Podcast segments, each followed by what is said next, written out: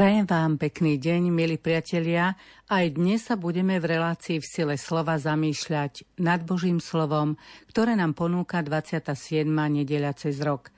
S otcom Marianom Gavendom vás pozývame počúvať Matúšovo evanielium o vinici, ktorú pán prenajal vinohradníkom. Číta Jozef Šimonovič. Ježiš povedal veľkňazom a starším ľudu. Počujte iné podobenstvo – Istý hospodár vysadil vinicu. Obohnal ju plotom, vykopal v nej lis a postavil väžu. Potom ju prenajal vinohradníkom a odcestoval. Keď sa priblížil čas oberačky, poslal k vinohradníkom svojich sluhov, aby prevzali jeho diel úrody. Ale vinohradníci jeho sluhov pochytali, jedného zbili, iného zabili, ďalšieho ukameňovali. Znova poslal iných sluhov, viac ako predtým, ale aj s nimi urobili podobne. Napokon k ním poslal svojho syna, lebo si povedal, k môjmu synovi budú mať úctu. Ale keď vinohradníci zazreli syna, povedali si, to je dedič. Poďte, zabíme ho a jeho dedičstvo bude naše. Chytili ho, vyvliekli z vinice a zabili. Keď potom príde pán vinice, čo urobí tým vinohradníkom? Odpovedali mu, zlých bez milosti zahubí a vinicu prenajme iným vinohradníkom, ktorí mu budú načas odovzdávať úrodu. Ježiš im povedal, Niekdy ste nečítali v písme. Kameň, čo stavitelia zavrhli, stal sa kameňom uholným. To sa stalo napokyn pána. Vec v našich očiach obdivúhodná. Preto vám hovorím, vám sa Božie kráľovstvo vezme a dá sa národu, ktorý bude prinášať úrodu. Minulú nedeľu sme tiež hovorili o vinici, ale v inom kontexte tam išlo o plnenie Božej vôle. V tomto evanieliu ani tak nejde o vinicu ako o tých, ktorí v nej pracovali. Kto sú tí, ktorým vinica bola zverená? Je to jednak starozákonný Boží ľud, teda izraelský národ, je to církev a potom to vinicou je aj naša duša, naše vnútro. Čiže všetkých týchto troch rozmeroch, ako vždy, je to potrebné vidieť e, každý biblický text v historickom, v církevnom a v osobnom kontexte, ktoré sa prelínajú a navzájom do seba zapadajú, aby nám tá plnosť slova z toho všetkého vystúpila. V dnešných liturgických čítaniach vidíme veľkú súvislosť práve s evanieliom, ktoré sme počuli v úvode. Je to krásny chválospev na vinicu, kde sa prejavuje tá starostlivá, nežná dobrota otca, ktorou sa stará nielen o každého jednotlivca, ale o svoj vyvolený národ. Vinicu mal môj miláčik na úrodnom úbočí. Ohradil ju, skaly z nej vybral, viničom ju ušlachtil, im vysadil a tak ďalej. Čiže vidíme, že aj e, obraz, ktorý používa Ježiš v podobenstve, je prebraný vlastne z tohoto textu proroka Izaiáša a tým pádom pre poslucháčov, ktorým hovoril toto podobenstvo, mal tam farizeov, zákonníkov, starších, bolo úplne jasné, o čomu ide, že hovorí o osudoch izraelského národa, lebo v tomto kontexte Izaiáš hovoril o vinici. Niektorí tieto verše Izajaša dávajú do historického kontextu.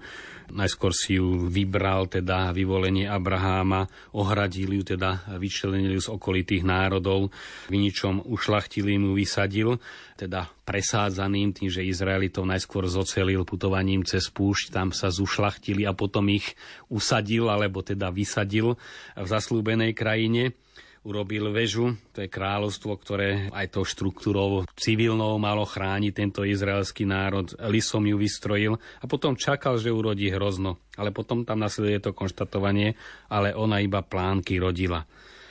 No a potom ide tá predpoveď, súďte medzi mnou a mojou vinicou a čo mám robiť, čo urobím tejto vinici, poválam jej plot a bude na pospas, zrúcam jej ohradu a budú po nej šliapať.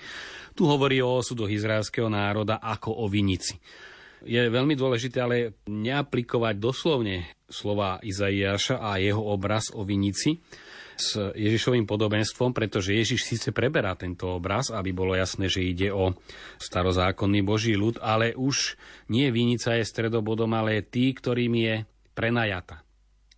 Vinica zostáva, v Ježišovom podobenstve vinica nie je zničená otec zostáva otcom, majiteľ majiteľom, ale tí, ktorí e, zneužili svoje poslanie v tejto vinici, tým bude odňatá a bude zverená tým, ktorí budú prinášať ovocie v pravý čas. Čiže je veľmi dôležité chápať veci v kontexte, ale aj rozlišovať. Starý zákon nachádza naplnenie v novom, ale nový aj zároveň ten starý zákon presahuje. Nemôžeme tam dávať rovnítko. Hovorí sa tu o zberaní úrody vo Vinici. Je to dobre načasované, nedávno sa zberalo hrozno aj u nás, ale ako vnímať túto Vinicu v tom duchovnom kontexte? Je to aj v Evangeliu, alebo aj v prírode e, doznievanie roka, čas, keď prichádza úroda a aj Ježišovo podobenstvo o vinici odznelo na záver jeho pôsobenia tiež už prichádzala, môžeme povedať, jeseň, blížilo sa naplnenie Ježišovo pôsobenia a už právom prichádzal čas, že to, čo zasieval ten vinič a celé tie dejiny izraelského národa, ktoré e, boli zamerané na prípravu Mesiáša, už sa žiadalo, aby prinášali ovocie a oni to ovocie neprinášali. Či už e, v obraze starozákonnom rodila plánky, alebo aj v obraze konkrétnom historickom, že tu vidíme to čoraz tvrdšie a nepriateľskejšie odmietanie Ježiša. Takže tam sa nám to spája. Skúsme v tých obrazoch, ktoré nám dnešné podobenstvo ponúka, nájsť určitú alegóriu na duchovný život, pretože určite sú obrazmi reálnej duchovnej skutočnosti. Takže poďme od začiatku. Podobenstvo sa začína slovami. Bol jeden hospodár. Kto je hospodár? Hospodár je Boh sám, ktorému patrí celý svet a všetci, ktorí na ňom bývajú. Ale zase nie je to pán, ktorý by len vládol, ale je to pán, ktorý sa všetkému dáva. On dáva slnku vychádzať, on dáva dažďu pršať, on dáva úrode vzrast, on dáva človeku život. Čiže to je iný druh pána, ako my sme zvyknutí. E, teraz sú to majiteľia firiem, alebo teda v minulosti to boli páni, ktorým patrili či už územia, alebo továrne a ľudia tam boli zamestnanci alebo otroci v minulosti, ale ten pán a hospodár, ten, ktorý hospodári, tom už ozaj hlbokom biblickom význame je to Boh, ktorému všetko patrí, ale je to aj Boh, ktorý sa všetkému dáva.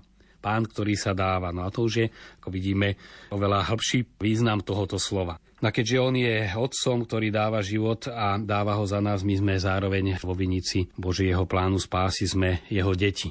Máme tam tiež výraz vysadiť vinicu. O čom tento obraz hovorí? Vysadiť vinicu, je to hlavne izraelský národ, cez celý starý zákon, ten obraz vinice sa prelína. Je to národ, ktorý si Boh vyvolil za vlastníctvo nie preto, že by bol najväčší zo všetkých národov, ako to hovorí kniha Exodus, ale naopak, že bol najslabší a preto si ho Boh ako takého Benjaminka zobral za svoj, aby si ho chránil a prejavil na ňom svoju otcovskú lásku.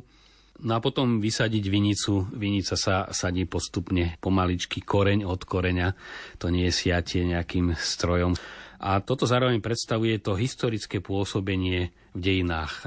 Tá vinica konkrétna, teda izraelský národ, tu nebol e, z ničoho nič. To bolo postupné božie starostlivé vstupovanie do dejín tohto národa do života jednotlivcov aj všetkých a pomaličké sadenie aj tých zásad najskôr oko za oko, zub za zub a nie krvná pomsta postupne formoval, už vidíme v prípade prorokov milosedenstvo chce manie obetu, už postupne nad spravodlivosť stavia veľkorysosť. Čiže to vysádzanie vinice a tá starostlivosť to sú vlastne eh, zhrnuté za týmto obrazom dejiny Božej starostlivosti o starozákonný Boží ľud, ale môžeme to povedať e, ešte v širšom význame, Božie vstupovanie do ľudských dejín. A v rámci tohto vstupovania do ľudských dejín je to aj tá trpezlivá starostlivosť aj o církev cez celé dejiny jej pôsobenia, nielen tých necelých 2000 rokov pred Kristom, bezprostredná príprava a 2000 rokov po Kristovi, v ktorých aj my žijeme, ale celé toto Božie prichádzanie, tá starostlivosť o každého jednotlivo a veľká trpezlivosť, tak ako rolník musí byť trpezlivý, nemá hneď efekt, ale treba aj čakať, aby to rástlo. Boh je ten, ktorý starostlivo sadí a trpezlivo čaká. Samozrejme čaká, aby vinica prinášala úrodu.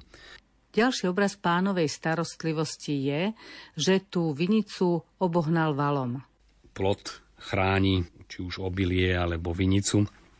jednak pred zlodejmi, ale hlavne ešte pred divou zverou, často keď je tam nejaká úroda zasadená, teda ale znamená ochranu.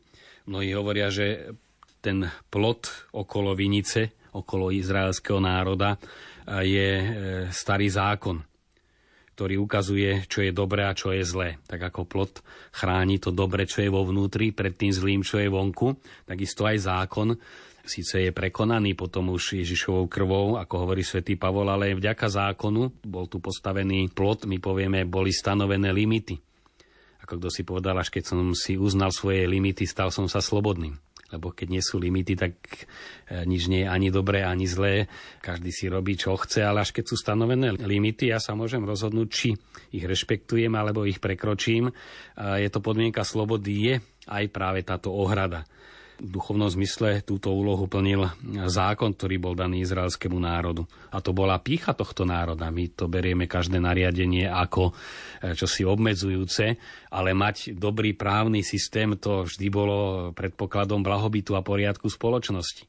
A čím je ten eh, právny systém rozvyklanejší a bezprávnejší, tak tým vidíme väčší chaos a netreba ísť za príkladmi do minulosti, stačí si pustiť televízne noviny na ktoromkoľvek kanáli, všade sa to dozvieme. Nasleduje obraz jamy, ktorú pán vykopal a umiestnil v nej lis. Lis to je to, kde sa prináša hrozno zozberané, kde sa lisuje a vyteká z neho to najcennejšie. Vyteká muž, z ktorého sa robí víno. Opäť e, duchovný alegorický výklad hovorí týmto lisom v e, starozákonných dejinách e, náboženských bol chrám a bol oltár. Na oltár prinášame to, čo sa urodilo, obetujeme Bohu, aby z tých obetných darov sme akoby vyžmýchali, vytlačili to najcennejšie, čo na nich je, teda prinášať obetu. Lis znamená dať plne Bohu k dispozícii, spraviť z toho obetný dar.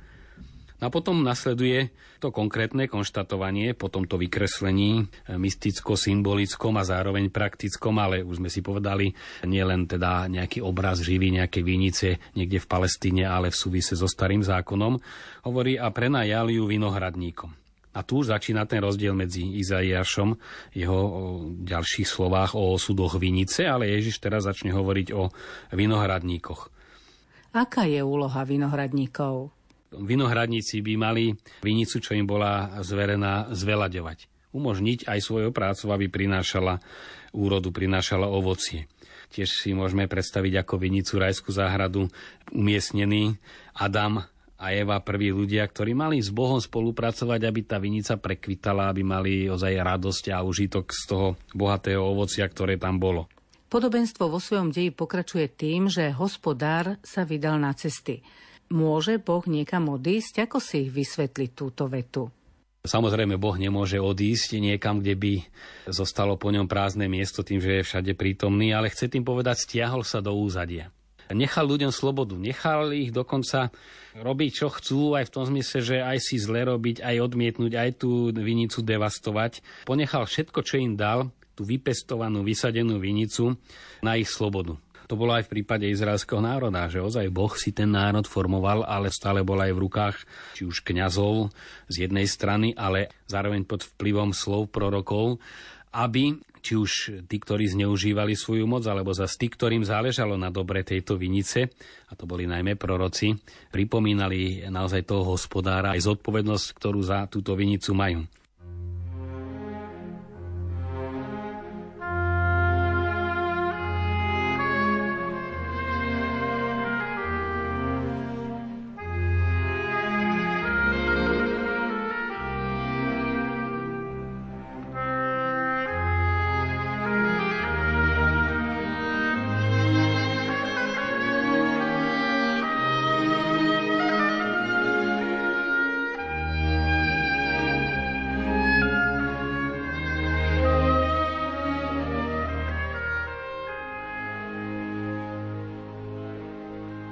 Dnešnej relácii v Sile slova rozoberáme s otcom Marianom Gavendom význam podobenstva o vinici, do ktorej pán poslal vinohradníkov.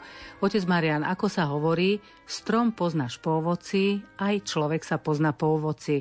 Takže poďme teda na ten zber úrody a význam ovocia. To ovocie sa malo prejavovať cez celé starozákonné dejiny a proroci boli tí, ktorí pripomínali starozákonnému Božiemu ľudu, čo Boh od neho očakáva. Tam tie sprenevery boli naozaj veľmi časté. Boh sa zlutoval, uzavrel zmluvu a za zo chvíľu len čo sa mali dobre, tak či už modloslužba prenikala, často aj sociálne nespravodlivosti, hriechy spoločenského života sa veľmi rýchlo uhniezďovali. No a to, čo hovorí Izaiáš, miesto hrozna to boli plánky, ktoré sa podobajú síce na hrozno, ale nemajú tú chuť, je to čosi trpké, znehodnotené.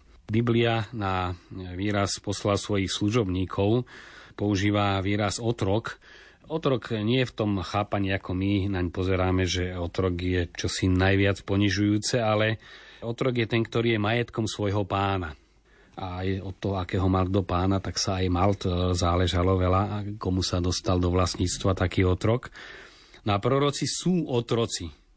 Ježiš použil výraz na prorokov, obrazne poslal svojich otrokov, teda prorokov, nie v zmysle tých nejakých najponíženejších, ale tých, ktorí Bohu plne patrili. Tam je ten výraz e, služobníkov, teda Ježiš naraža jasne na prorokov e, týmto výrazom, ale to boli tí, ktorí plne patrili Bohu. A oni sú poslaní ako svetkovia ako tí, ktorí vyzývajú k pokániu, ale vidíme to cez celé starozákonné aj novozákonné dejiny, že proroci sú vždy odmietaní. Je to jedna zo základných črt pravého proroka, že naráža že je odmietaný. Tá známa zásada, že keď človek eh, nechce odstrániť svoje hriechy, tak odstráni toho, kto mu ich pripomína. A to je oveľa ľahšie. A tak sa to aj robí. Tie formy sú rôzne. A naozaj nielen Jan Krstiteľ sa ocitol vo väzení, koľky sa dostali do väzenia nemusíme hneď myslieť na obete totalitného prenasledovania, ale taký napríklad Svetý z Kríža, obrovský mystik. Jeho dali do väzenia vlastní mnísi, pretože chcel ich reformu. A krúto tam trpel a tam práve napísal to svoje najväčšie dielo, piesen lásky, tiež vo väzení. Tá túžba očistiť reholu stála to, že naozaj ju očisťovala znútra a narazil tak silno, že vlastní ho nenávideli. Takže to narážanie či vo vnútri cirkvi alebo zvonku je priebežný jav. Tá Božia logika sa naozaj môže zdať zvláštna.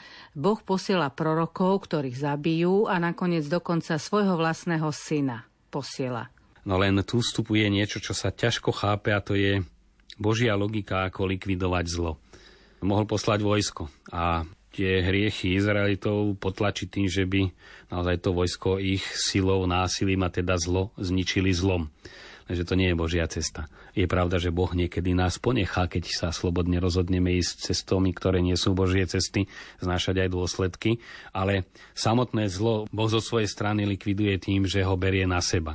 A robil to aj cez prorokov a napokon aj cez svojho syna, kde ich nechal trpieť a tým tú zlobu jednotlivých nepriateľov prorokov, či to bol Jeremiáš, ktorý si kruté múky vystal, alebo iní proroci. Oni ich znášali a týmto spôsobom tú zlobu odstraňovali. Ako magnet ju pritiahli, absorbovali do seba a likvidovali. Keby na násilie odpovedali násilím, tak dobra by nepribudlo. Naopak pribudlo by zla. No ale to je čosi tak ťažko pochopiteľné, že my môžeme nad tým len žasnúť a keď logicky rozmýšľame aj si povedať, že naozaj to je jediný spôsob, akým sa dá zlo likvidovať. Už v jeho koreni. Že sa nechá vybúriť na dobrom človeku a tým pádom sa premení na dobro. Tým je zlikvidované, nie potlačené, keď niekomu zamedzíme robiť zle, viem, nejakého asociála dáme do väznice, tak nemôže robiť zlo, on sa nestane dobrý tým pádom, ale že samotné to zlo ako také sa absorbuje a premení na dobro. Do tejto drámy vstupuje hospodárov syn, teda Boží syn, ako to z vášho výkladu vyplýva. Vinohradníci použijú v podobenstve zvláštnu logiku, keď vidia syna, povedia si, to je dedič, poďme, zabíme ho a jeho dedičstvo bude naše. Ono sa to stalo vlastne aj historicky na Ježišovi, totiž keby sa niekto chcel naozaj zmocniť dedičstva, tak musí zabiť otca lebo veď sa dedí po otcovi, že tu na to má jeden veľký logický skok, ale nie náhodný. Dedistvo nebude naše, pretože tá vinica naďalej bude patriť otcovi. Ale oni si to tak mysleli, že tým ulúpia dedičstvo, keď odstránia dediča. Niečo podobné sa stalo aj Jozefovi egyptskému.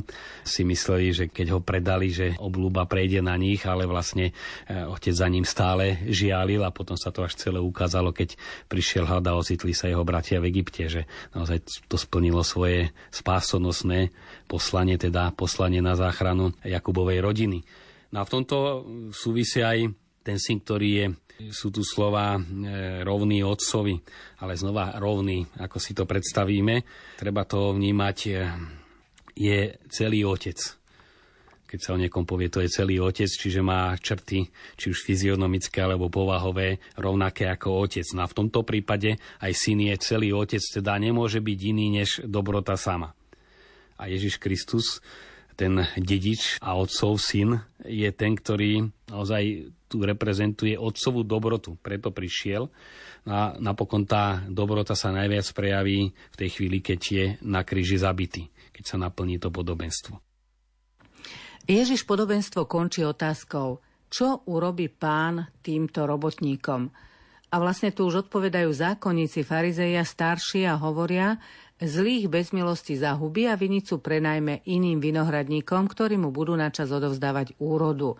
V celkovej takej citlivosti na židovskú otázku, kde už skoro všetko je antisemitizmus, veľmi obchádzame, aj exegeti som si čítal viacerých, túto pasáž, že to nechcel tak povedať a tým nemyslel izraelský národ. No samozrejme, že nemyslel, tieto slova nepovedal Ježiš. To už je historický výrok, to už nie je súčasť podobenstva poprvé. Ježiš povedal podobenstvo, položil otázku a tu počujeme odpoveď, ktorú povedali starší. Zlých bez milosti zahuby a vinicu prenajme iným vinohradníkom.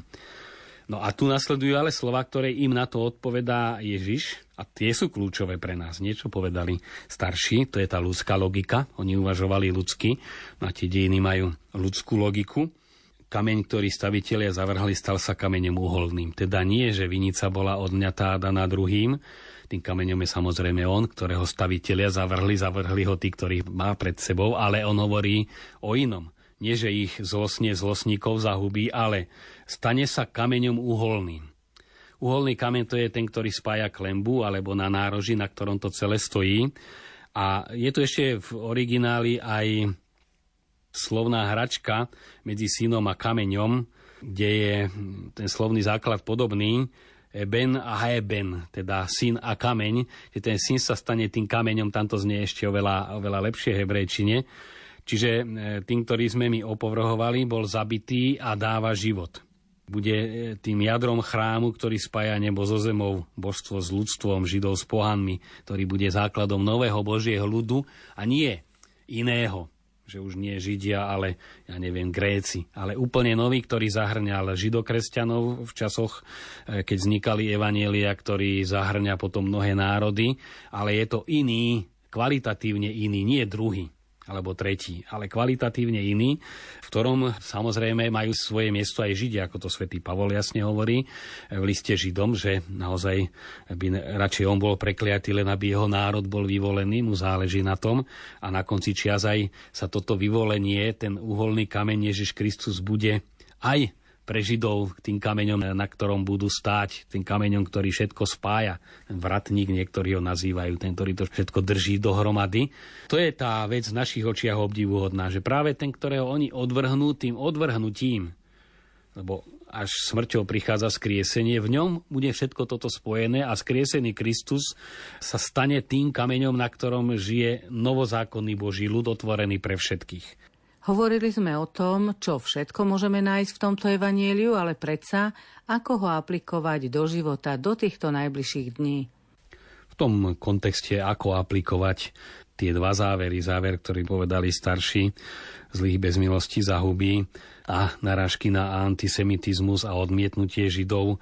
Aj nedávno bola diskusia v raji Tridentská omša mala protižidovské texty, sa to objavilo aj v našich médiách, že v slovenských katolíkoch je latentný antisemitizmus, potom bola aj reakcia liturgické komisie, že to vôbec tak nie je. Tie texty modlitieb za rôzne stavy, ako si to pamätáme z liturgie Bielej soboty, je aj modlitba za Židov popri mnohých iných stavoch v cirkvi a spoločnosti za vladárov a tak ďalej, aby našli plnú spásu, ale tie slova sú naozaj formulované s veľkou prajnosťou, aby aj izraelský národ, od ktorého máme, celé tie dejiny sú spomenuté a z ktorého vyšiel aj Ježiš Kristus, aby našiel plnú spásu. Takže to nie je žiaden antisemitizmus, naopak je to prianie aj židovskému národu toho najlepšieho. Samozrejme je otázka naozaj tá základná.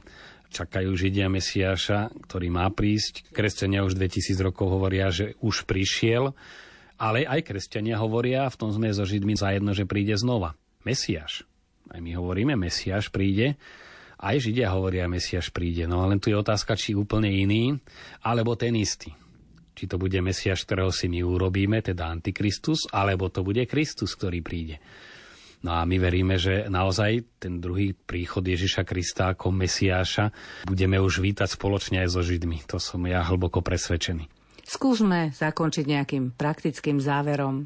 Tentokrát nás k tomu praktickému záveru skutočne vyzýva posledná veta úplne priamo. Vám sa Božie kráľovstvo vezme a dá sa národu, ktorý bude prinášať úrodu. Diskusiu, či tým mysle židovský národ a akým spôsobom nechajme bokom. V tomto prípade už je správne aplikovať to na vlastnú dušu že naozaj my to kráľovstvo dostávame. Dostali sme krst, dostávame všetky možnosti. My teda každý z nás, aj e, círke v Európe, tak ako v iných storočiach bola kvitnúca církev v Severnej Afrike, máme tam len zrúcaniny.